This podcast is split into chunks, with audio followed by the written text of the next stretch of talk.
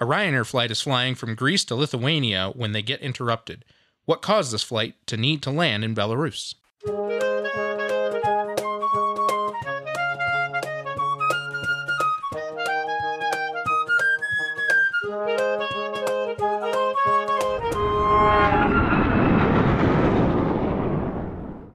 Welcome back to the Hard Landings Podcast, everybody. I'm Nick. I'm Miranda. And I'm Christy. Oh, hey. Oh, hey.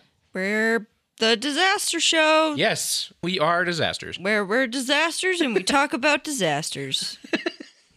That sums that up. We'll see you next week. Uh, do we have any patrons to thank? Uh, I don't I feel like yes. th- do we? Uh oh. I feel like yes. On Thursday, you screamed at me that there was somebody new. Oh, that's right. Thank you to Ian. Thanks. Thanks, Ian. We appreciate your patronage. Oh, and Janice came back. Yes. Welcome back. Janice? Janice, I can't remember. Janice, if she Janice, said when, something like Janice or Janice, whatever. Welcome back. I don't don't mean whatever as in y- you, we shouldn't pronounce your name right. I just don't remember which one you told us, so I apologize. Also, thanks to Lexi for uh, upping your membership. yeah. We appreciate it. Very much. Yeah. Thanks. Thank you. So uh, all the the good stuff. If you have recommendations, you need to email them to us. Please don't do that on like social media and stuff because we don't always look at those. Yes. We will try to get to those if you do, but it takes time. Yeah. So like if you submitted something and we haven't answered you, you should email us. Yeah. I updated it a few days ago, but cough, cough, our friend Leo, cough, cough, uh, keeps submitting more emails. so his stuff isn't up to date anymore, but I think we're in October of 2020. Yeah, we're catching up. Good lord. Also, quick disclaimer um, sometimes we say not correct facts. Uh, That does happen. we We had. try to correct ourselves. We if we do. Find out about it. we had a listener uh, say something about our 200th episode, which That we don't know squat about Indonesia. which Um, we don't. yeah. And I'm sorry that I tried and it didn't work because I didn't do my research and I shouldn't say anything if I don't know. So if that happens and you know for a fact that it happened, just let us know and we'll edit. Uh, usually we do it in the same episode. Sometimes it's in the next episode, depends on when you catch it. Sometimes it's months later. Yes. Like in this case, but thank you for letting us know because sometimes we don't know unless you let us know. So Right. we do appreciate it. We appreciate your fact checks and we will do our best to make sure that the correct information gets put in somewhere. Right. That being said, you should check out the newsletter and answer the trivia questions, which is on the website if you didn't have it emailed to you this month because you just signed up for it.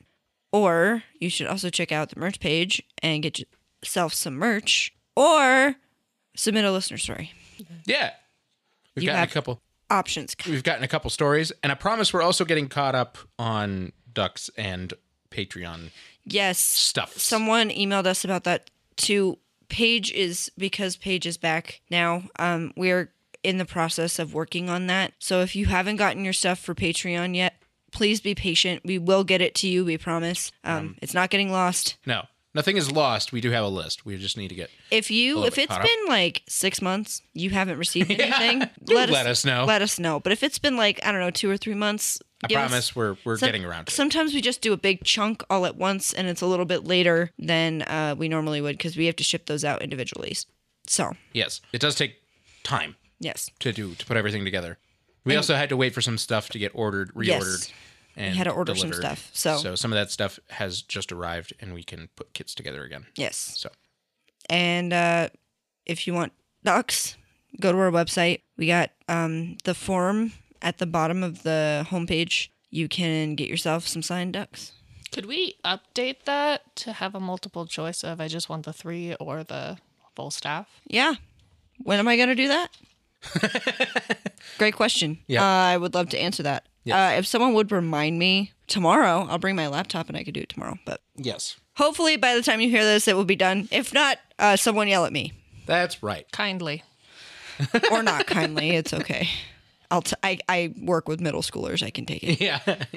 Okay. I think that's all the h- housekeeping. okay. What are we covering today, Nick? Today we are covering Ryanair flight 4978, also known as Buzz 4978. Is it referred to that often? No, but we'll talk about that. Thank you to Connor for recommending this. Yeah. Thanks. This this this is um If you know anything about this flight, This is a weird one. it's You're weird. Doing something very different because this is not a traditional. It's not a crash. No, It's not an accident. and it involves some discussions because I, I'm glad we mentioned that we, when when referring to things that are not necessarily aviation related, there is the potential for us to make mistakes in our facts. yes, This episode is going to be prone to that. and be aware too that there's a lot of misinformation around this because facts were very hard to find. What we used for this was the ICAO report that was a fact finding report. So their whole job was an investigative team put together to find the actual facts in this incident.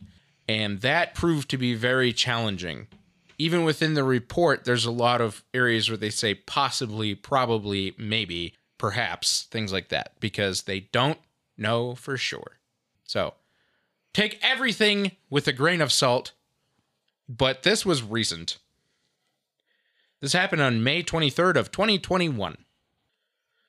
This was a 737-800 with the tail number Sierra Papa dash Romeo Sierra Mike, which is a Polish registration. And I know if you, for those in Europe, they probably better understand Ryanair and its subsidiaries. But if you're familiar with Ryanair and you don't live in Europe, you have some vague idea. You're probably thinking, but wait, Ryanair is Irish. Why is that registration Polish? Well, Buzz is a Polish subsidiary, own wholly owned subsidiary of Ryanair. This airplane was painted in, in the Ryanair scheme, but was the tickets were sold and marketed as Buzz. Okay. It's a weird thing. They do the same thing with Malta Air and a couple other weird subsidiaries. Didn't we technically take Malta? Yes, we did. Mm-hmm. Sure did. So yeah, that's the whole thing. So they have registrations actually all over the place, all over Europe for the different subsidiaries. This one was transferred amongst different parts of Ryanair for a while and eventually ended up with the Buzz subsidiary with a Polish registration. This was a flight from Athens in Greece to Vilnius in Lithuania. There is big fat zero crew information for this. Solid. And that's because this crew is still flying. Yes. They also didn't really have a whole lot to do with anything. I mean, I shouldn't say that, but the crew information does not change anything about this. Be it that this crew is still operating, of course, there's a lot of anonymity with that. The aircraft and crew had flown from Vilnius to Athens already and were turning around to head back, so they were on the return leg.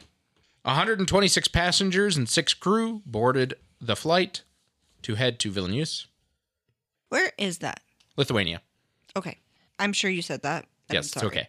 The flight departed Athens at 10:29 a.m. local time. The scheduled flight time was to be 2 hours and 35 minutes. The takeoff, climb, and cruise were normal. The flight climbed initially to flight level 380 or 38,000 feet, and later was adjusted to flight level 390 or 39,000 feet. We're gonna jump all the way ahead now to where everything starts taking place. This will will this will get confusing. I mean, not not too bad, but you're going to have a lot of questions. The aircraft crossed into Belarusian airspace just after 12:30 p.m. local time. And this is the point at which several people go, "Oh, you're covering that one." Yeah. Yes, we are. They're flying into Belarus in 2021. Do the math. Do the math.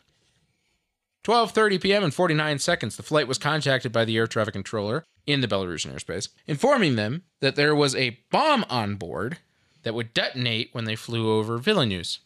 Who said that? It was the air traffic controller informed them. How did how did they know that?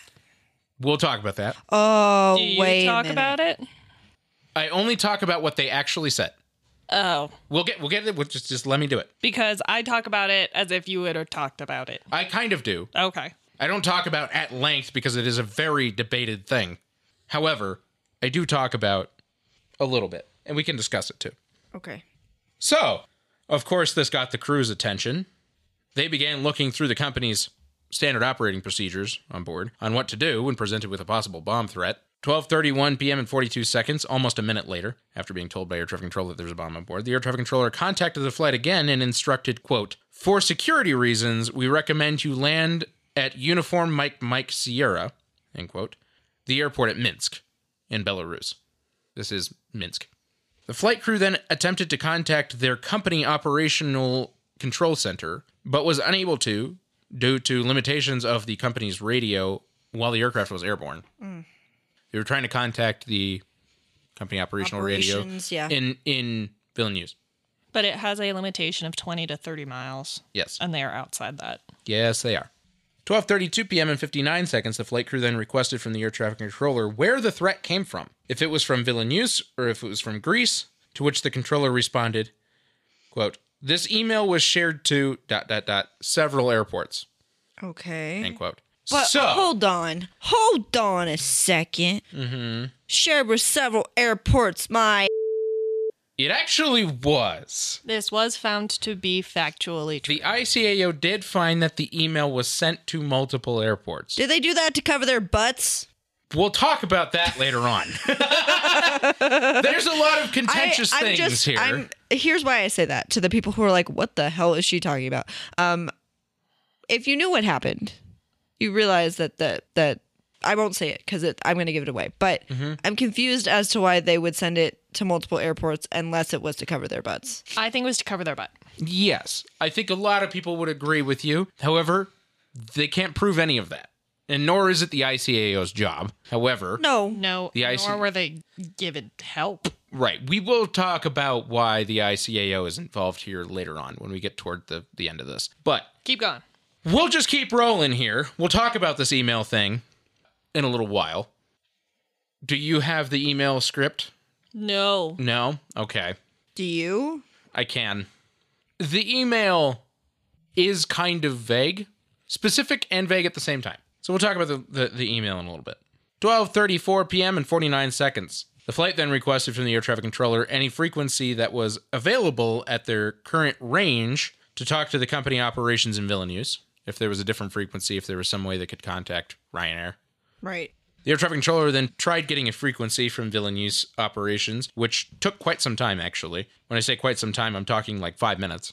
Which, when they're sitting there having asked a question and they're like Hello? worried about a bomb on board now, they're they're wanting to talk to their company and they're just floating along, not having any response.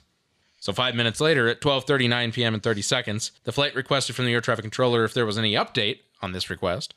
The air traffic controller advised the flight to stand by. 12:39 p.m. and 57 seconds, the flight requested the IATA airport code for the recommended diversion airport again, being Minsk. The air traffic controller then advised of the Minsk code, which the IATA code is Mike Sierra Quebec, MSQ. 12:41 p.m. and 58 seconds. The flight asks the air traffic controller to clarify where the recommendation to divert to Minsk came from. This is important, by the way. If it was from the company, the departure airport authorities, the arrival airport authorities, or to which place did this recommendation to divert to Minsk come from? Okay. Why were they suddenly being recommended to go there? Right. The air traffic controller responded, quote, quote, was our recommendation, end quote. They are also the Minsk Air Area Control Center. Yes, they are. Yes, they are. 12:42 p.m. and 49 seconds, the air traffic controller advised of a frequency for ground operations at Vilnius for Ryanair, but the flight responded that they already had the same frequency and nobody was responding on it. It's the same one that they had already tried, but due to the limitations they couldn't reach. So that was Pointless. yeah, dead in the water. That took seven minutes. 12:44 p.m. and 38 seconds, the air traffic controller asked the flight to advise their decision on diverting. The flight crew requested the color code of the threat level. This is also kind of an important detail. So within bomb threats to aircraft and such, there are we'll call it standardized ways of coding how serious the threat is and there are certain criteria that have to be met for the the bomb threat to be considered credible and then to be considered very serious. These range from green, yellow, amber, and red. Well, yellow and amber are the same. Yes. It's just different terminology airline to airline. Right. In this case, it's green, amber, and red. So So, this little key moment of asking about the color code is important for a few reasons. But I'll get into it. yeah, that's a discussion for later because there's some skepticism here. At 12:45 p.m. and 9 seconds, the air traffic controller responded, quote, "They say code is red." End quote. So, so we like serious. Yeah, that's that's like serious serious. Yeah. The flight crew responded, quote, In that case, we request holding at present position, end quote, which the air traffic controller approved. The flight had missed the top of their descent by this point to make it into Vilnius. They were nearing Lithuanian airspace, but had not began their descent yet from cruising altitude. The air traffic controller at Minsk informed Vilnius air traffic control that the flight was holding at its current position over Belarus. The flight entered a right turn holding pattern to determine what to do next per their company's standard operating procedures. 12:47 p.m. and 12 seconds the flight declared a mayday. So this is about 2 minutes later, declared a mayday and advised the air traffic controller, quote, "Our intentions would be to divert to Minsk." End quote. So now they're telling him we're we're going to Minsk. This is a very key thing, by the way. We'll talk about that later on too, but that statement is probably the biggest thing that brought this whole situation under fire. The air traffic controller acknowledged the Mayday call. Over the next 10 minutes, the flight was given descent clearances, routing, and weather avoidance instructions. 12:47 p.m. and 34 seconds, the flight selected squat code 7700 for a general emergency. 12:48 p.m., Ryanair operations was alerted that the flight declared an emergency via flight radar 24. Mm. You might know this is a little late in the game. Yeah. Not great.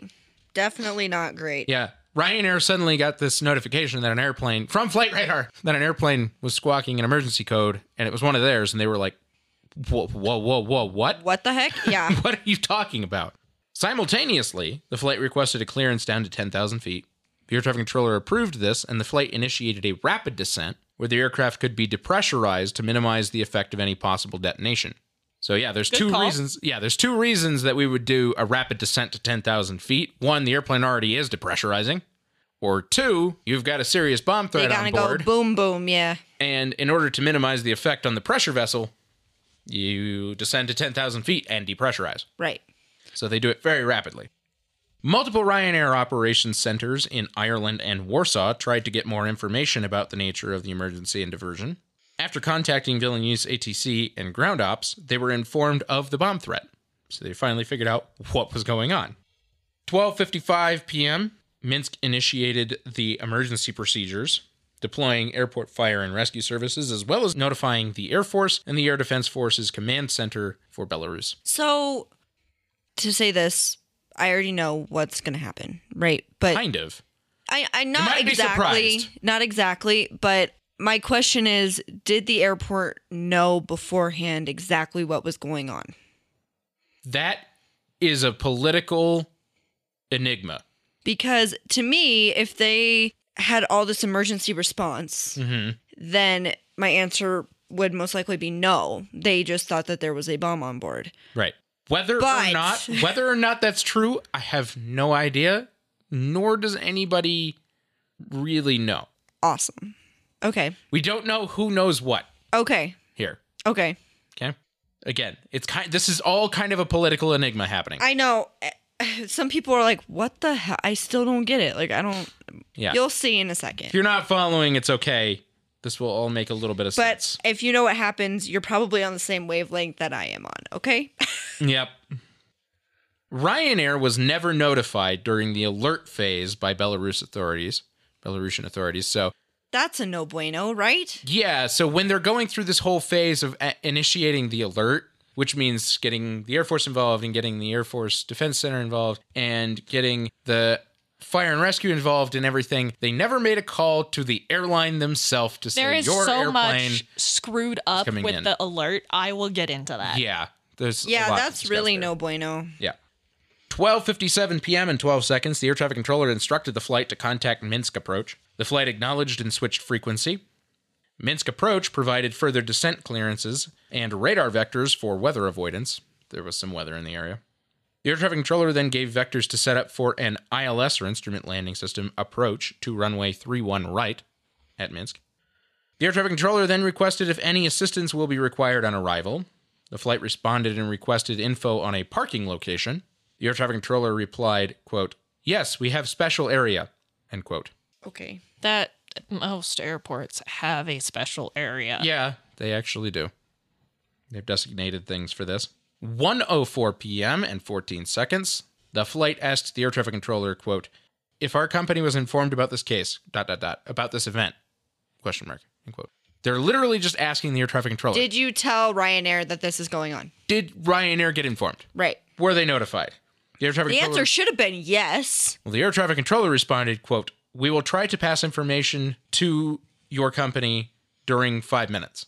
What? End quote. Yeah. So at 1:12 p.m. and 35 seconds, which is eight minutes later, the flight was cleared for the ILS approach to 31 right, and the flight was instructed to contact the Minsk tower. 1:12 p.m. and 48 seconds, the flight reported being established on the ILS. The air traffic controller then cleared the flight to land.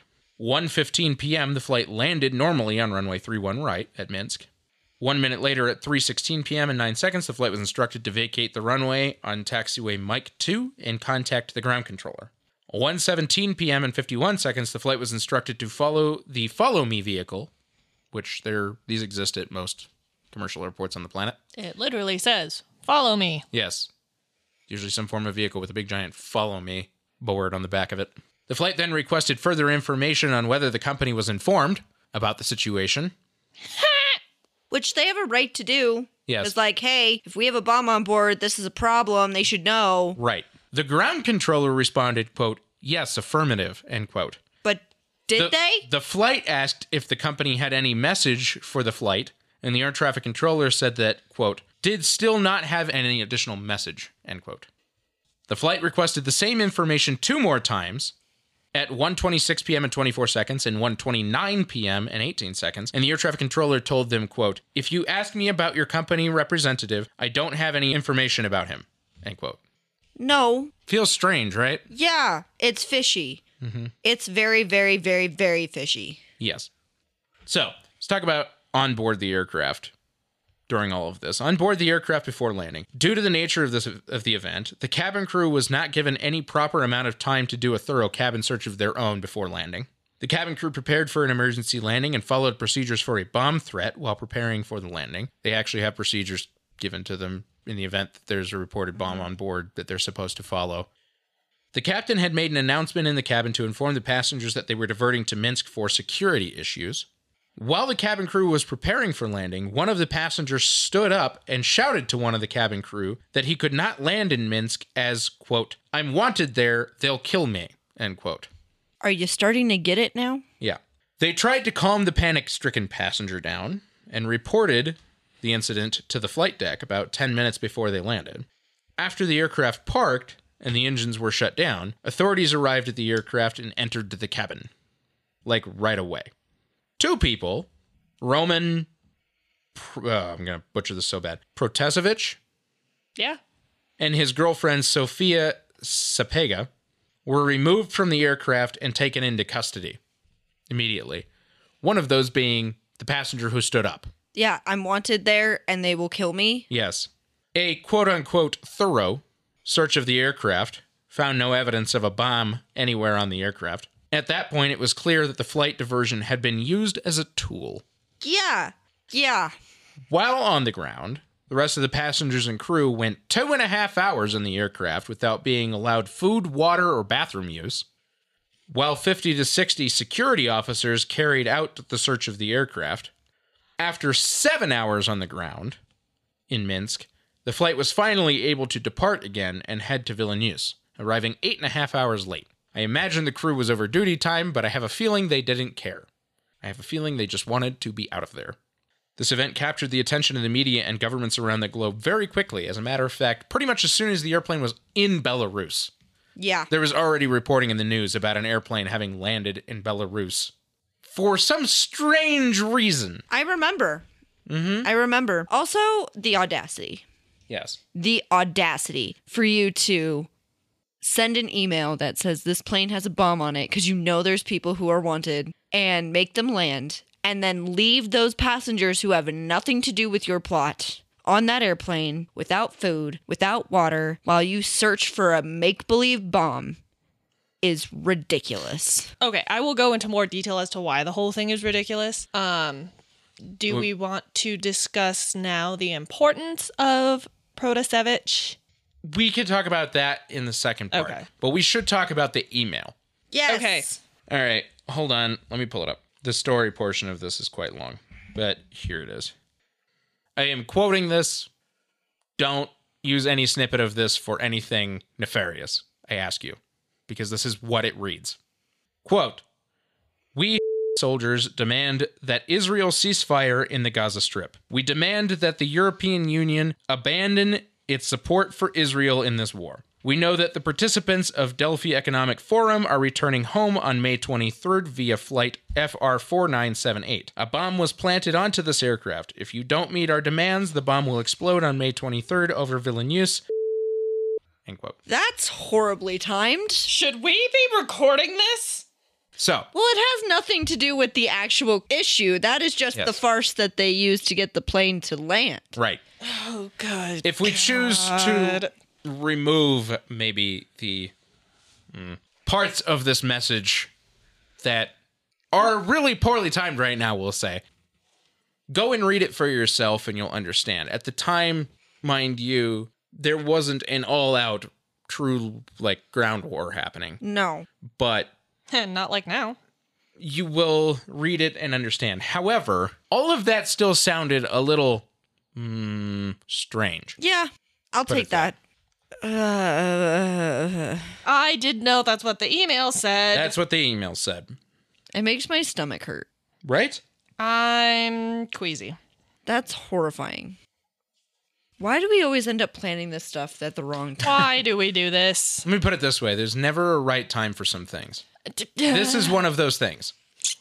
Uh, maybe we should have recorded this, I don't know, like before October 7th? We wouldn't have known that.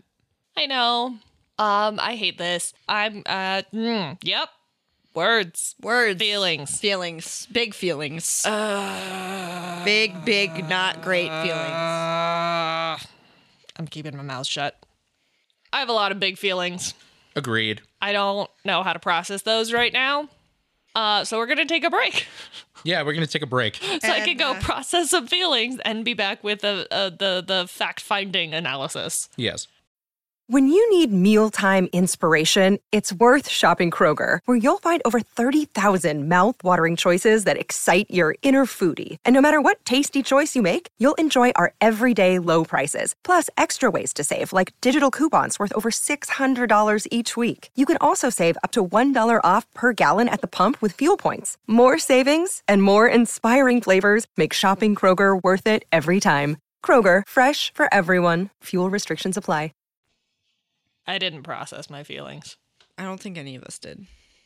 All right, Christy, t- please tell us the ridiculousness. Mm-hmm. Uh, poop and stuff. Well, but let's let's recap. So, airplane, fly, Thank you for that.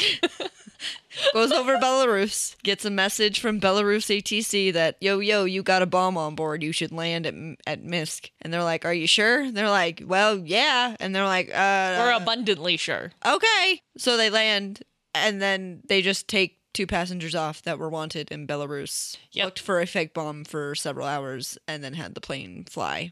To It gets its worse. Destination. Okay. This fact finding investigation was performed by the ICAO. That's about the only normal thing about my anything. Yep. The first section they analyzed was the initial bomb threat information. Emails were received by four airports, one of which was the Minsk airport. The email to the Minsk airport was not given to investigators because the airport's Department of Cybersecurity and Information Technology only stored messages for that email address for seven days before they're overwritten. That seems like some Cold War. Just Uh, yeah, saying. uh, I think that's a load of BS. caca de toro. Mm-hmm. Um, okay.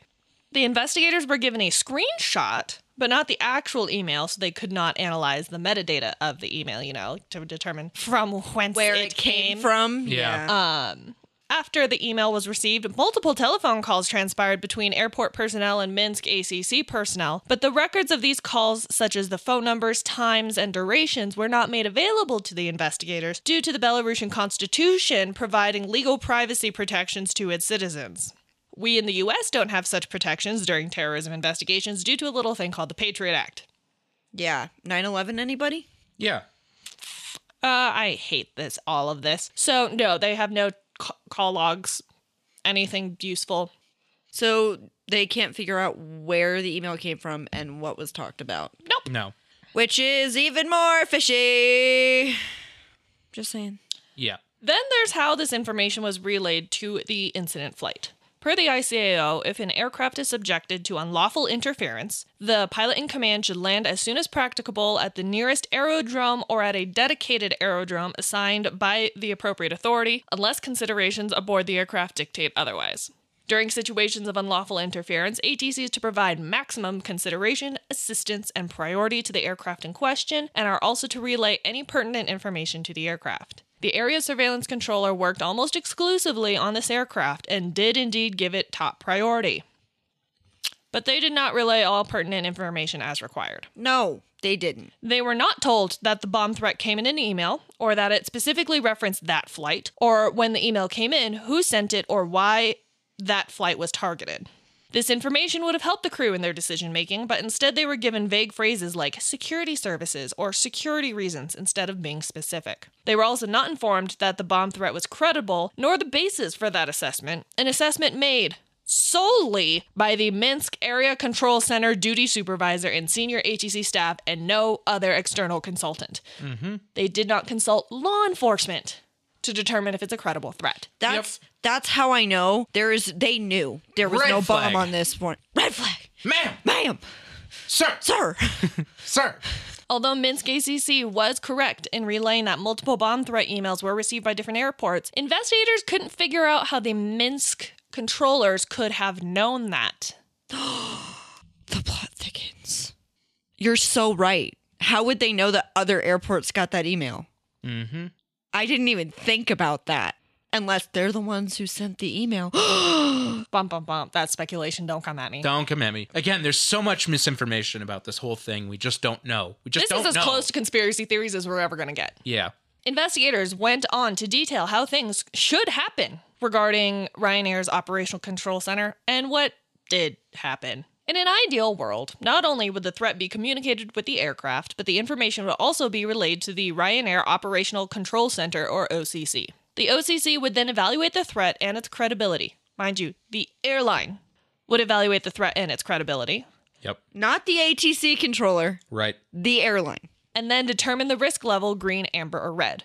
That designation would determine how the flight crew would proceed. The flight crew in this situation was unable to reach the OCC as the radio frequency, you know, 20, 30 miles, all that jazz. As such, they asked the Minsk Area Control Center what the code of the threat was green, yellow, or amber, or red. And Minsk ACC replied, they say code is red Who? and the f- flight crew treated the situation as a threat accordingly. But the OCC never knew the extent of the security risk and never said it was red. Oh boy. In fact, when they got all the information after the fact, they said they would not have classified the situation as red and the flight never would have landed at Minsk. See, this just proves this was a manipulation. Yep. Complete and utter manipulation. They knew exactly what to say to get the airplane to land, exactly where they wanted to to get this person on board. Investigators went into the options provided to the flight crew, or rather, the option. The Minsk Area Control Center only provided Minsk as an option when both international as well as Belarusian regulations state that air traffic control must provide information about all aerodromes suitable for diversion, including what facilities and services they provide. Instead, they only suggested Minsk when there were, in fact, other options. It just keeps getting worse. Yeah, it Uh-huh. really does. And I hate it. again, take everything with a grain of salt, but when they're doing this fact finding information, they're literally only pulling the little bits of information they can actually get. There's so much information they don't have that in situations like this, they can't disprove enough things either. Prove or disprove enough things. It feels sketch. Investigators then further went into air traffic control communications with other air traffic services and rescue coordination centers. Per international regulations, if an aircraft is known or believed to be the subject of unlawful interference, it is considered to be within the alert phase. An ATC needs to notify rescue coordination centers and other relevant air traffic control of this emergency phase and should include the nature of the emergency, significant information from the flight plan, action being taken, etc. Belarus regulations go on to further say that this notification must be made within five minutes of the emergency phase being determined. This determination of emergency phase was not made until 19 minutes after air traffic control was made aware of the threat and 16 minutes after the duty supervisor determined it to be a credible threat. Furthermore, the official notification to be sent to other air traffic control and rescue coordination centers, called an ALR message, was never sent. So they violated their own rules. Yep. Instead, the, Min- the Minsk ACC duty supervisor relayed the information to the Belarus Rescue Coordination Center, which then sent out a national automated telephone notification to 15 different Belarusian entities. But this still didn't notify any nearby non Belarusian air traffic control, rescue coordination centers, or the airline. Yep. Yeah, they just weren't doing their job and it's this is one of those things that it's basically impossible to prove whether or not they were doing that on purpose. Like it makes me wonder if they did do this on purpose, right? This is speculation. Mm-hmm. We're gonna say that fifty more times. But if they knew they were violating all these rules, did they think it wouldn't get looked at? Dude, I don't know. I my question is is if this was your master plan, right? Yeah. You were like, oh, we're gonna get away with it, right? Mm-hmm. How did you did you think that through all the way? Like I feel like you didn't think that through all the way. If you Right. thought that the ICAO or Anyone, anyone investigating would look at this and go, what the hell is going on? Yeah. And then not investigate? Let me keep going. In fact, there was no evidence that anyone from Belarus tried to contact the airline. There was evidence in both telephone recordings and transcripts that the Ryanair Operations Control Center tried multiple times to get information on- on the diverted aircraft, but didn't get anything until hours after it had landed at Minsk. Yeah. Okay, so now we're uh, now the analysis is on the ground, and it's time to get the off this plane, right? So thirty minutes later, passengers finally disembarked the plane. Wow, such emergency, very urgent. Ten out of ten. Yeah, definite bomb on board. Totally getting everyone off within nine minutes. 90 seconds, no, right? Uh huh. Yeah, 30 minutes is totally 90 seconds. Yeah, yeah, right. 30 minutes is the new 90 seconds. This was because passengers were told to disembark in groups of five so as to not overload the explosive detection dogs that's not a phrase I thought I would say today that were screening their cabin baggage. Such urgent, very dangerous. Yeah. Quote! yeah. That is the most BS thing I've ever heard in my entire life. They're trained to ignore people that don't have explosives on them. But we don't want to overload them with too many people at once. Okay, And they're being scanned by the dogs as like at the bottom of the ramp. big plane go boom boom. Yeah. Uh huh. Get the hell out of there. Like that's the thought that should be. Really, they really didn't think this through, did they? Oh my god. Quote The cabin crew queried, say that five times fast, that if there was a suspected security threat, all passengers and crew should disembark as quickly as possible. The Minsk airport control dispatcher explained that airport procedures take precedence What? That's the- what? and passengers will only be permitted to disembark in groups of five. Notwithstanding the above, the Minsk airport control dispatcher stated that the instruction to disembark in groups of five came from the crew, end quote. The audacity! the audacity to blame the crew. Are Yeah, you right? kidding me? So this is why I said earlier, like this is one of those things. Like it- this is was one of those really key moments throughout the whole thing when the captain said that they intended to divert to Minsk because then from then on they were able to use the defense of saying, well, it was the captain's decision to come to Minsk Oh, it makes me so mad. It makes me so mad. because technically yes, but also It wasn't his decision to get five people off at a goddamn see- time. Well, you can see how the whole thing, the whole situation felt provoked though into him going Uh-huh. to Minsk when they told him, well, it's a, a code red without any foundation for that by And the not way. providing any other airports as options. Right. That felt really loaded. And actually, the crew thought that at the same time because you you might have noticed there's a couple times that the captain questioned them, Yes. thinking, hmm, I don't like something, that." something doesn't feel right here. Some's a little fishy. Something's a little fishy. He was trying to do the right thing, of course, in a quick decision making process because, of course, it's an if airplane. there is it's a airborne. bomb on board, yeah, if there is a bomb on board, we don't Right. want, you know, we need to get people off as fast as possible. Right. in 30 minutes.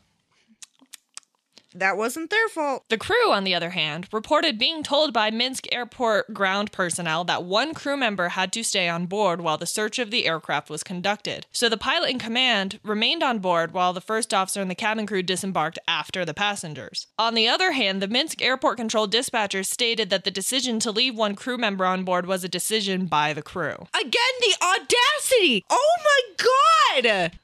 Yep. Dude, okay. I we're gonna get into real kind of semi-political territory here, and there's no way to get around that, right? Like that we can't. But like, you have rights, right? I reserve the right to not be on a plane that potentially has a bomb on board. And uh, you reserve the right to be like, no. And what are you gonna do? Pick me up and put me on it? I don't know. I In total, in total, the parking brakes were set at 124 local, and the passengers were finally brought to the terminal at 221 local. That is not acceptable. Meanwhile, the Ministry of Internal Affairs performed the cabin search. You're doing a cabin search for a for a. A berm How long do you think you should uh search the cabin? as quickly as possible so that you can get the hell off if there is one. But if But- you're being thorough, you should you know be looking for a while. Yeah. You should look through everything. Everything. Bags, luggage in the hull. I mean, Mm-hmm. everything. The cabin search took 18 minutes, and the pilot in command stated that the search team was not thorough and omitted areas that would have been covered under normal procedures. That was stupid to have him be on the plane. they, they screwed up when they did that. Dude, seriously, did they not think people wouldn't look into this? I'm so confused. I think they got to the point where they didn't care. Apparently not. They had to do the bare minimum to get away with this, and then there was a whole level of just we don't care. and like what can be done at that point? Right. What what can anyone else do to be like you f- up? This was f- up. You can't do this. You can't Mm-hmm. stage something and then like no, you can't do that. And Yeah. there's like no authority to do that. That's f- up. Yeah, it is. The whole thing is just a mess. Are we gonna get to how they found out that guy was on the plane? Eh, um, Because that was one of my questions when you were going through the story, and I was Yeah. like, I'm gonna shut up because I'm sure we'll get to it later. We'll we'll talk about but him. they had to know he was on the plane. yeah. So we haven't So- really talked too much about him yet. I'm going, this is all from Wikipedia. It is both from the Ryanair Flight 4978 page as well as the, the page dedicated to Roman Pro, Prote, Yeah. that one. Protasevich. Protasevich. Yes. And mind you, again, it's Wikipedia. It's not the best of sources, know. as a matter of fact. Nothing but full of propaganda. But these probably. all have citations. Yes, they do. That doesn't mean it's not full of propaganda because there are opposing viewpoints on this, and you can use both as citations. So, according to sources close to Belarusian op- opposition leader Svetlana Tsikhanouskaya, yep, that's that's a name. Protasevich noticed that he was under surveillance at the Athens airport. In his messages, he said that a man next to him in line and the checkpoint tried to take photos of his travel documents. Additionally, Tadeusz Gizkan, Yep. A member of the Nexta Telegram channel, which was previously edited by Protasevich, said that officers of the KGB had been on the flight and had initiated a fight with the Ryanair crew, insisting that there was a bomb on board. That was not confirmed. Right. That's all according to Hearsay. yes. Complete hearsay. However, there were three other members who did not get back on the flight when it left to go to its final destination. Two of them were Belarusian and one was Greek. There was speculation that these passengers were members of the Belarusian KGB, but Belarusian state television aired a video of three people saying that they had chosen to stay in Minsk and that they were traveling there anyway and were planning on connecting there from Vilnius. Okay, state television. Um, let me Not tell you, always a great source of information. not a great source of information, and it can be completely propaganda. So Yes. So, in total, five people were not on the aircraft when it departed. yep. So let me read this section. So upon landing, Roman Protasevich was removed from the aircraft and arrested on the grounds that he was on a Belarus wanted list. His girlfriend, Sofia Sapega, a Russian citizen, was also removed and detained without explanation. She faced three criminal charges, each of which carried sentences of between three and 15 years in prison. It was subsequently sentenced to six years in prison for inciting social enmity and discord and illegally collecting and disseminating information about the private life of an unnamed person without his consent. So, uh, hate that. Yep. Going to Roman's Wikipedia page. Okay, so the day after the arrest, Belarusian state television released a video of Protasevich with dark marks on his forehead, in which he stated that he would confess to organizing mass unrest and that he did not have health problems after unconfirmed reports of a heart condition. His father said the video appeared forced and his nose seemed to have been broken. Again, state television. Take it with a grain of salt. Allies of his said that the video is how Roman looks under physical and moral pressure. Um, the Vyazna Human Rights Center and other Belarusian human rights organizations named him a political prisoner in a joint statement and demanded his immediate release. Amnesty International called for the release of him and his girlfriend, saying their arrest is arbitrary and unlawful, and its circumstances are nothing short of horrifying.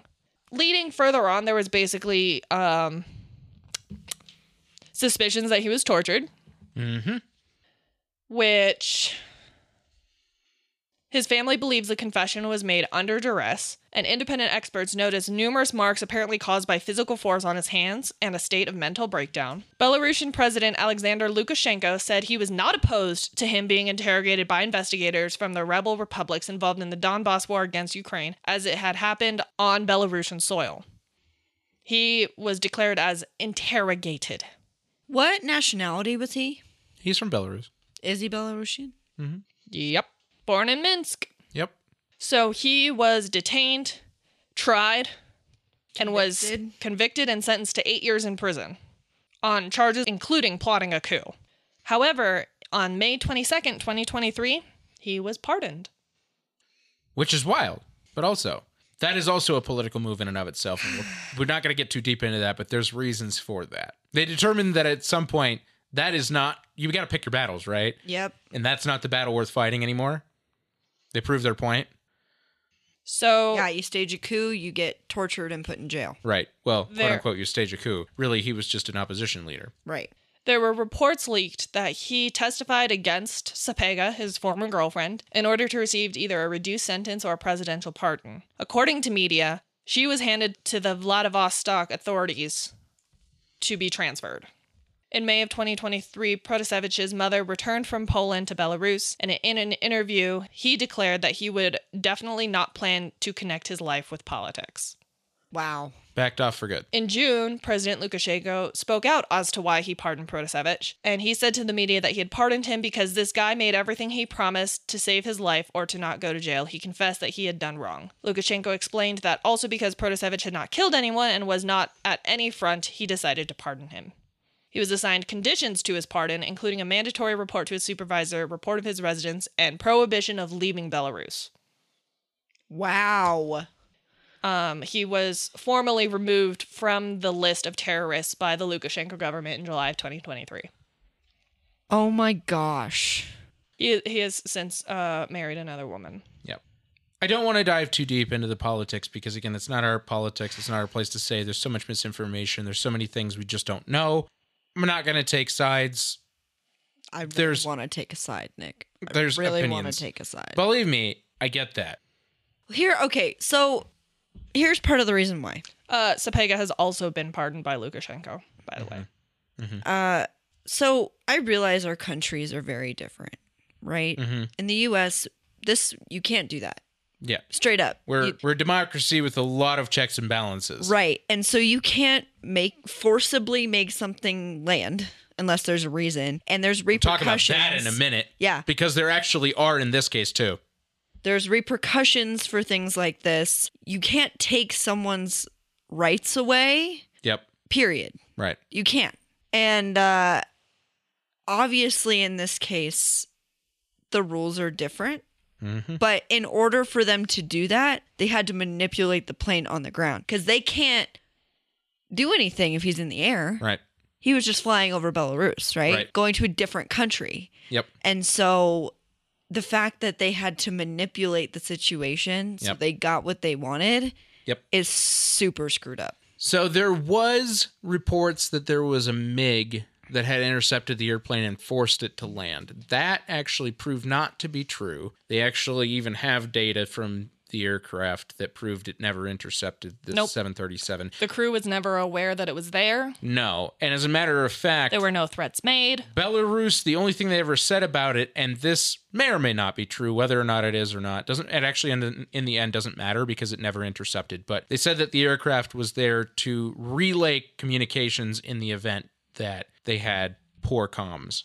They were basically a relay. They were a middle piece to this. So they were listening into the whole communications and would pass messages along if they needed to. However, whether or not that's true, we don't know. It was never part of the situation really, but it did end up being part of the miscommunications. And Lukashenko actually had to address this specifically because there were so many originally, there was so much misinformation, so much um, uproar basically throughout the world about the fact that they would send a jet to intercept Yeah. an airplane, but it didn't actually happen because they knew that that could be a political problem. Uh, yeah.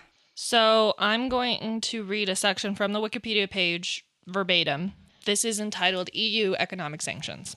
The Lithuanian cabinet banned all flights to and from Lithuania flying through Belarusian airspace, effective May 25th. British Transport Secretary Grant Shapps instructed the Civil Aviation Authority to request that British airlines avoid Belarusian airspace. Belavia, which is the uh, flag carrier for Belarus, Yep. had been flying into Gatwick prior to the incident. And now they weren't able to. Ukrainian Yep. President Volodymyr Zelensky, that's a word I or a name I know how to pronounce. Yep. Instructed the government to halt air traffic with Belarus. The EU held a meeting of leaders on May 24th, 2021 in Brussels. Yep. Before the meeting, Lithuanian president, that's a name, called for the EU to impose fresh economic sanctions on Belarus. Calls were made by eight countries for flights over and to Belarus to be banned. Another suggestion was that ground traffic be banned from entering the EU from Belarus. At the meeting was agreed upon to prohibit EU-based airlines from flying through Belarusian airspace, ban Belarusian carriers from flying into EU airspace, and to implement a fresh round of sanctions.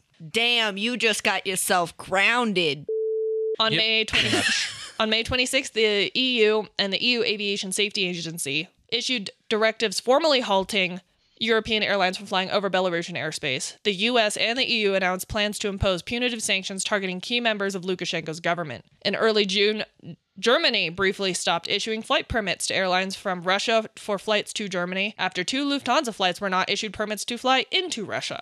On June 24th, 2021, the EU banned Belarusian airlines from its airspace along with economic sanctions. On June 9th, the United States government announced it would implement new sanctions on Belarus. The United States, European Union, United Kingdom, and Canada issued a joint statement on June 21st announcing further sanctions against members and supporters of the Belarusian government, as well as Belarusian state owned companies. These included individual travel bans, asset freezes, and other sanctions. Further measures taken were EU dual use goods and technologies export bans to Belarus, as well as trade bans on petroleum products, potassium chloride for the Belarusian potash industry, and goods used for the production of tobacco products.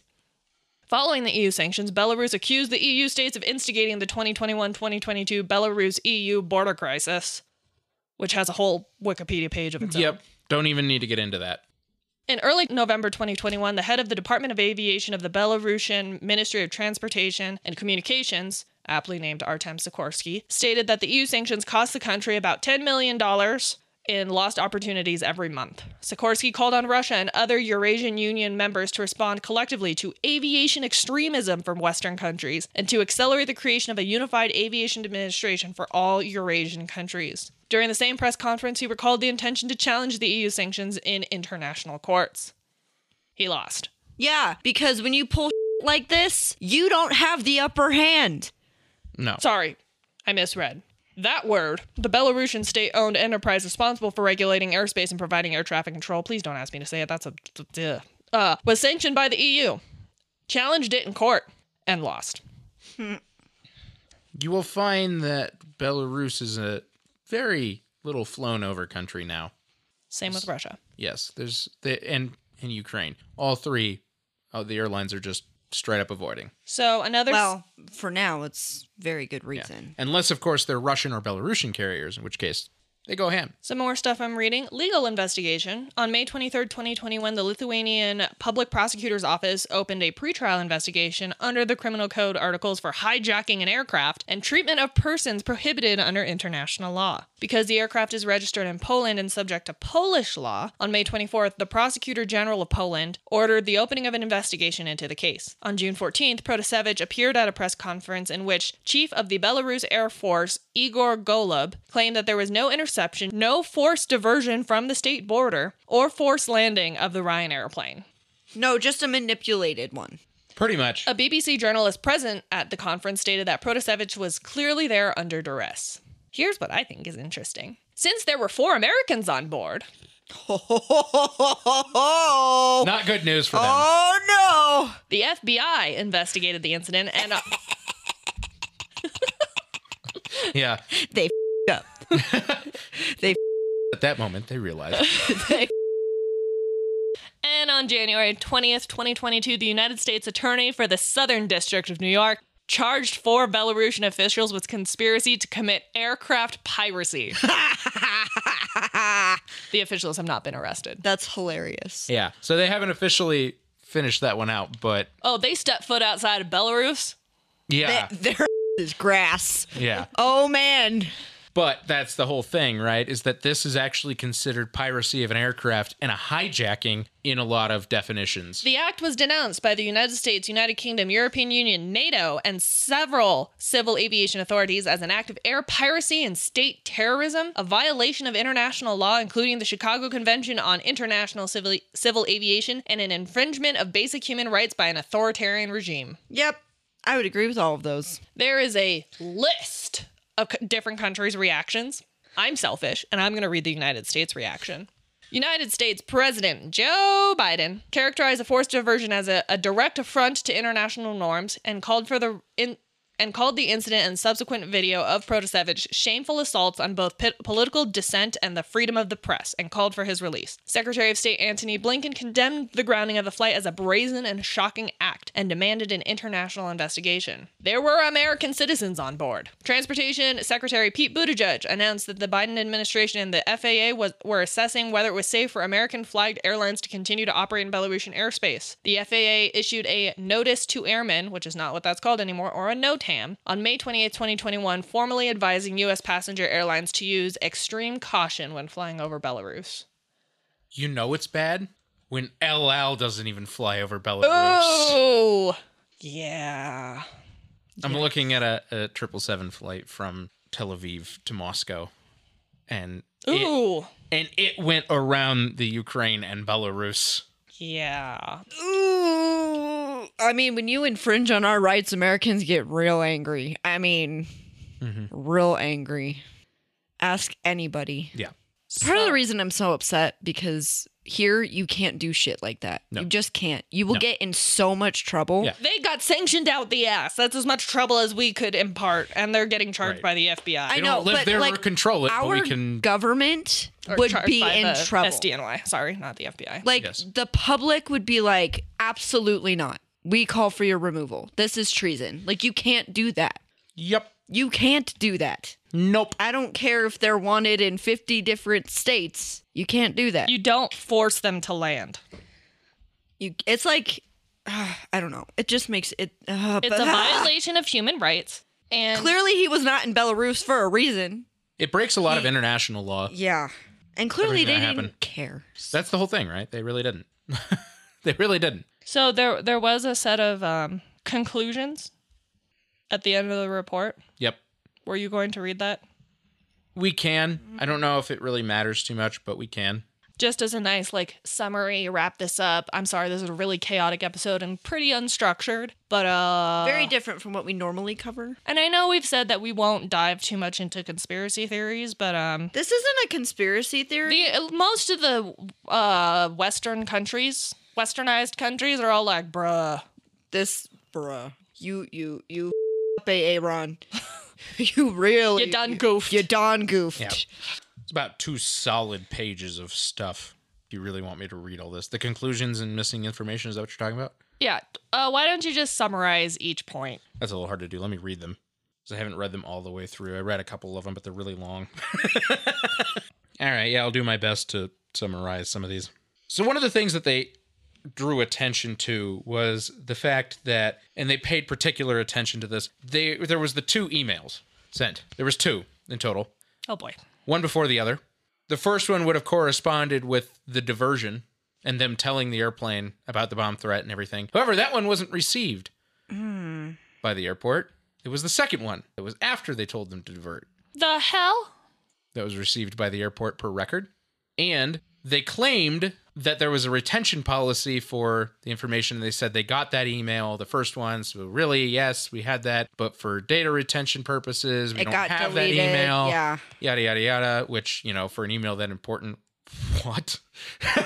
I'm calling poo poo Yeah. on that. Cacaretoro. like you would just let that get deleted. And then on top of that, they then said, "Oh yeah, and we had phone communication with the airport authorities who did receive that first email. However, they did not provide the phone records to prove that."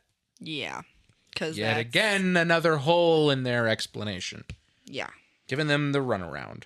That is simple as that. By the way, I also forgot to mention. Do you remember how the email was like, "Yeah, it's us." Yeah. No, it ain't. Yeah, they literally denied the whole thing. They were like, "No, No, because it was it, it was manufactured. It wasn't Well, the whole thing didn't have anything to do with them, and they were like, "We're not even going to try to take responsibility Well, yeah, for that." why would we do that? Yeah, like what, what, what good do we have in this?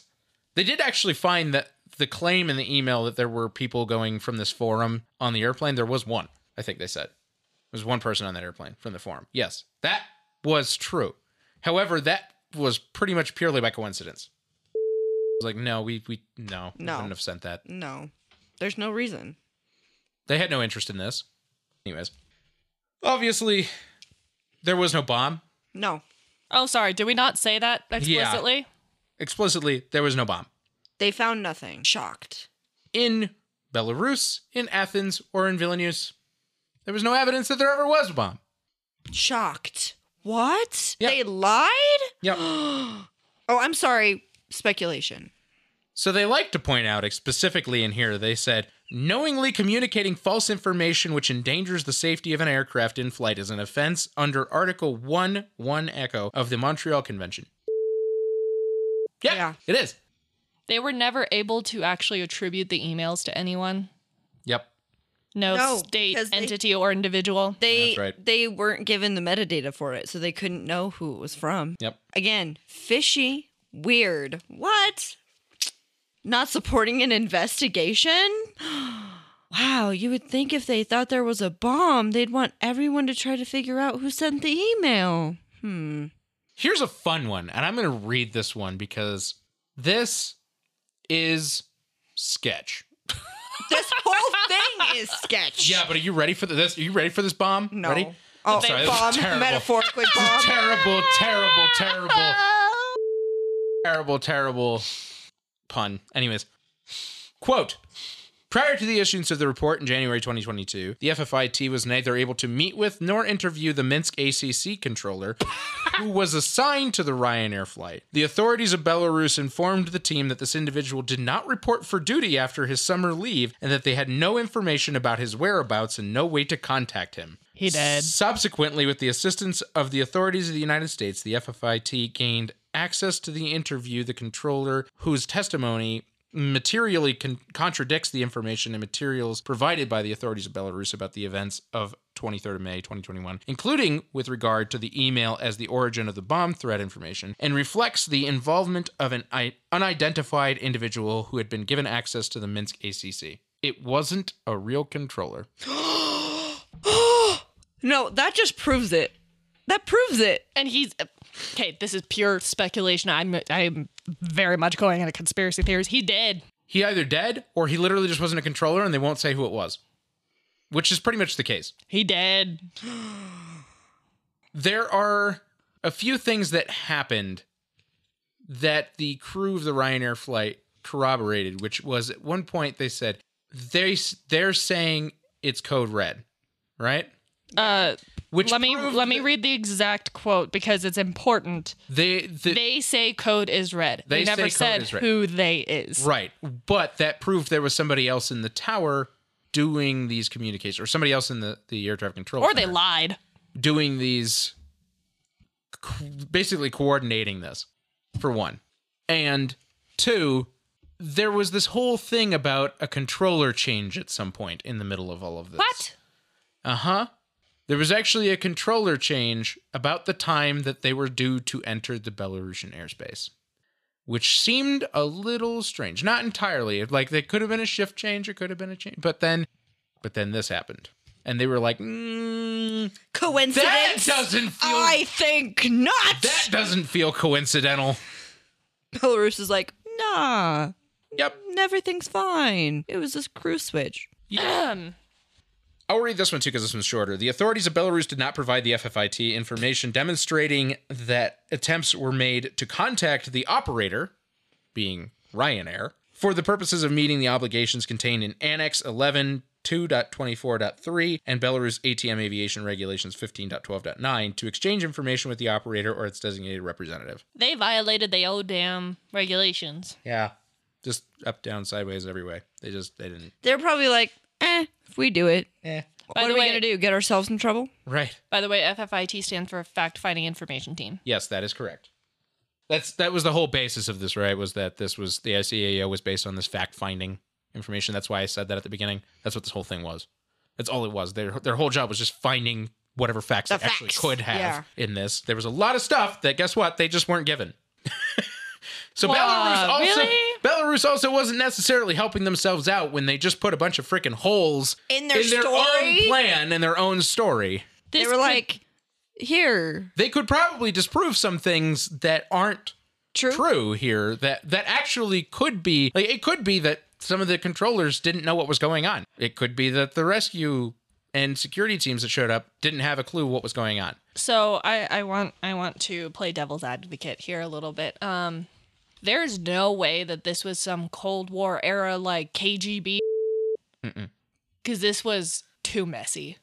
yeah No, no way would a renowned agency like the KGB. mess this up that bad Yeah, No, I feel like this was the Belarusian government uh-huh that was like, we need to make Well, Oh, it a was. statement about Yeah. this particular person. yep And this was so. This is so obvious. yep someone, someone, they were like in a board meeting, round table. yep Like, Like- the meme. Yeah, they're like, we need to think of something. And someone's like, I got an idea. right Why don't we Piracy. force a plane to land, yep take them off, and just pretend there was a bomb on board? Literally pirates. the the one yeah the one key thing that happened here that really was unfortunate above all else was the fact that the flight crew couldn't make contact with their operations center Yeah. that Would have actually And made they- it so that they didn't land in Minsk. yeah Minsk, Minsk. yeah Sorry, and, Minsk. and they would have exited Belarus Yeah. and they pointed that out here they said that communications with the OCC would have been very impactful for this incident Mm-hmm. and could have changed the whole situation they also like to point out that guess what else Belarus didn't give them any of the video footage available for the plane side or the terminal Of or anything course they didn't. nope they didn't provide that No, because it, it proves that they that they dude. they were like, oh no, we screwed up, and then they were like, well, if we just don't give them anything, they can't do anything. Well, they got sanctioned out the butt anyway, and no one flies to in or out of Yeah. Belarus anymore. So who's who's laughing now? I do love the fact that they write this in this this point though. Although short extracts of this video recordings had been used in a documentary type video that was shared What? with the team, the authorities of Belarus explain that not all recordings were available due to the length of time that had elapsed since the event. That's You would have kept that footage from that day. there's no reason for you not to keep that footage. They probably destroyed it or they just didn't offer it. or it's in an office somewhere locked in a vault, Mm-hmm. as per normal with that kind of. They, they, as a matter of fact, they questioned Belarus on this. They said the FFIT was not provided with a satisfactory rationale to explain why records had not been preserved, considering that criminal and other investigations in respect of the event had been ni- initiated by the authorities of Belarus and had not been completed. Yeah, you don't even have your proof, Yeah, and you're gonna say you don't have any footage. right. This is an important question, and I don't think anyone's going to know the answer. But in Belarus and in Russia, Mm-hmm. are you guilty till proven innocent? N- technically, no. Okay. Technically, no. However, In practice? right. Their their courts still work the same way that most of the world does. Yeah, they have a- However, Democracy. right. Heavy air quotes. Right. There's a lot of gray area that they exploit. We'll put it that way. Okay. I believe you. hmm Knowing governments. Here is one thing that Belarus did provide because they were like, no, no, no, no, no, no, no, no. Well, we don't need to be in any more trouble than we are. From the evidence provided by Belarus, no escort or intercept occurred between the MiG 29 and the Ryanair flight, and no communications by the MiG 29 was recorded on the radio channel used by the Ryanair flight. According to information provided by the flight crew and cabin crew, there was no communication, interaction, visual sighting, or other knowledge of military aircraft involvement with the flight. Make that clear because that's one big piece of misinformation that I think still floats around about this incident. That's what I thought had happened. Yeah, no, they were never intercepted. That was I a lot of think a lot of misinformation. people- that, that was what got headlines right away. Was Ryanair flight intercepted by fighter jets and escorted to you know cause an arrest and yada Yeah. yada yada. That is not what happened, and actually to the Ryanair crew's detriment because Then it's Then all on them because it they. suddenly made it seem like their decision, right? But yeah. but when you pay When attention you to don't everything have that enough, was said, yeah. When you don't have enough information, and they're getting told not correct information, right? Then they were making the best decision that they thought for their airplane and to save the people on board. Yep, And little did they know they were being manipulated into landing, right. So I mean, that's, or the speculation that Right. they were manipulated into landing. So that's the whole thing. Yes. And what didn't help their case, unfortunately, too, was that the breaker wasn't pulled for the CVR. Oh, yeah, I didn't mention that. The breaker wasn't pulled for the CVR when they landed in Belarus, which means that it got recorded. It got recorded over. No. Okay, Oh. but there was actually a pretty good reason why. yeah. So once that And is you have authorities on the airplane. when the breaker is pulled for an incident, Mm-hmm. that aircraft, per Polish regulations, is not allowed to be flown again Right. And they wanted to get out. until a Polish official comes and inspects. got it. Yep. And they wanted to get the out of there.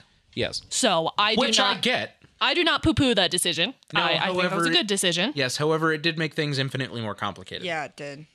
Because did they give them ATC recordings? No, Shocker. of course not. That would be incriminating. there were a little bits of recording that they did get to hear, which is why they had enough to be like, that wasn't right. But no, they weren't provided that. They had to go off of statements for pretty much everything. Everything that I read at the beginning was pretty much statements. Wonder why. However, there were some little bits that they got from recordings. I'll read this one out. It's shorter. Some of the states connected to the event have issued formal requests to other states for information and assistance in connection with criminal and other investigations into the event. Such investigations could assist in establishing any missing facts relating to the event. In this regard, states and entities that have received such formal requests should be encouraged to respond as appropriate. And that was listed at the bottom of the report because they wanted more information in order to get more holistic answers. Right. That's it. It's a crazy thing. This whole basically piracy and, for lack of a better term, hijacking of an airplane, It makes me indirect really, hijacking of an airplane. really upset. Like really, really, really upset. Yes. I'm glad that there were repercussions on Belarus after this happened. Sucks for them.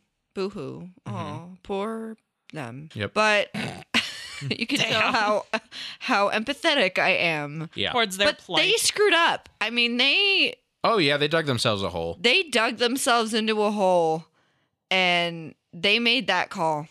And uh yeah, Yep. they Yeah. just man. That Now was they got a lie in it. choice. That's it. Unfortunately, and not to get too political on this, but even since this happened, what with the war in Ukraine, the situation with Belarus has gotten worse oh yeah, 100%. because Belarus sides with Russia. mighty fine friends with Russia. Not all the time, mind you, not all the time, but they were heavily involved in the whole um, Wagner thing. Remember that where they ousted the leader to Belarus? Oh, yeah, yeah, And then yeah. he disappeared, yep. he disappeared. and then he was put on a jet, and eventually that jet crashed. So, anyways, that's a whole nother political thing we're not going to get into, but Belarus is mighty fine friends, and they used them with Russia. and the whole thing. Reminds me of when that was the days of the Soviet Union. Yep.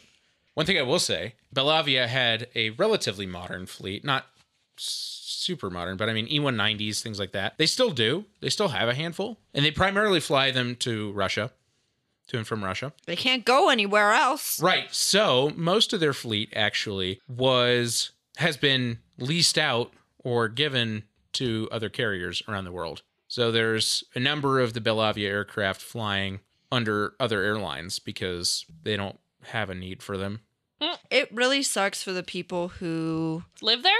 well, yeah, like people who want to go Yeah, yeah. somewhere else. Yes, of course. And they can't, all they can do is go to Russia right now. Like, that's poor, it. Poor what's his Kind of. biscuit? He can't f- leave Belarus ever. yeah. So you you think about it though, there's where there's a will, there's always a way, and it's actually not that complicated. And I'm not saying I'm not suggesting this is a way to like get out, but this is how it happens. They do still travel. However, it is infinitely more complicated, right? People from Belarus. What they typically do is yes, fly into Moscow or one of the other Russian, Russian cities, airports, yeah. Russian airports that either Aeroflot or Belavia or S7 fly, and they from there will catch either an Emirates, a Turkish, or an Air China, or a China Southern flight to China, Turkey, Dubai, Right.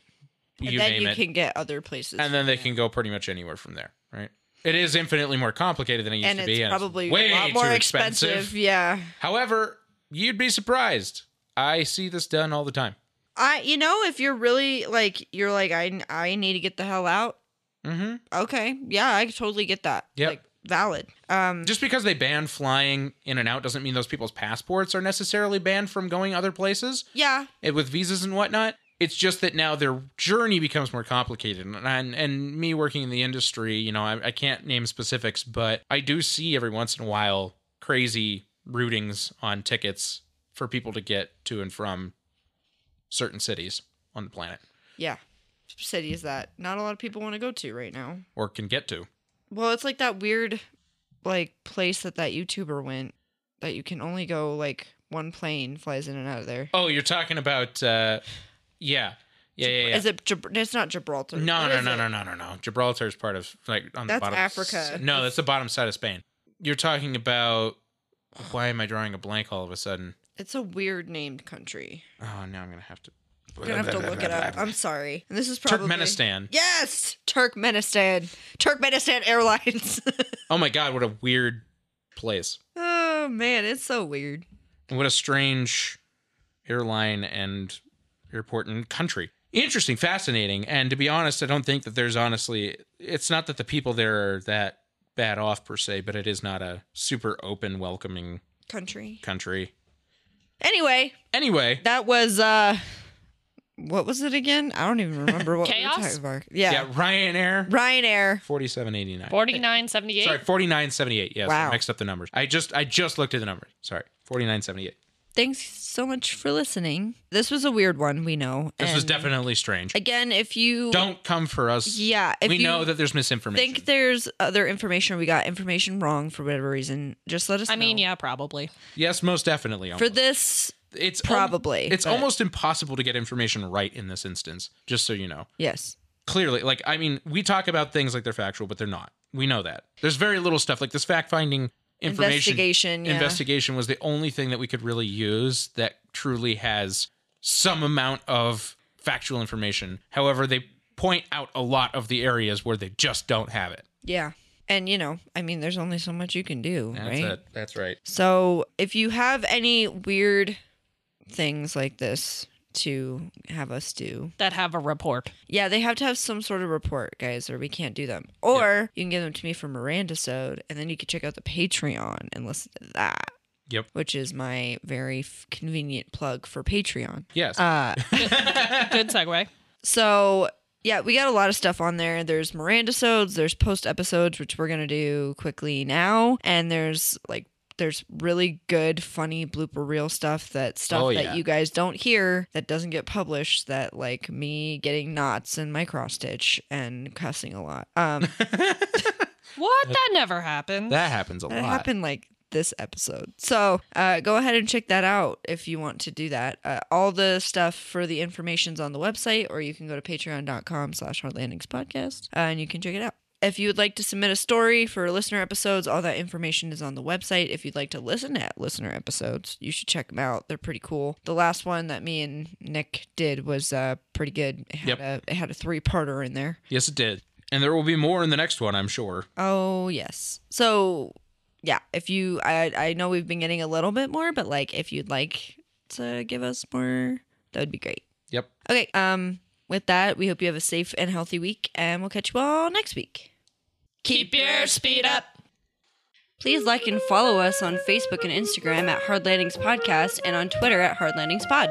Subscribe and leave a five star review on the platform you are using to listen. If you would like to see photos and sources for this episode, please visit us at hardlandingspodcast.com, where you can also leave us feedback and ask questions. This episode was researched and written by Nick and Christy and edited by the lovely Paige. Our theme song was written by Miranda and performed by all three of us plus Leo. And our logo is by Naomi. Thanks for listening. Catch you next time.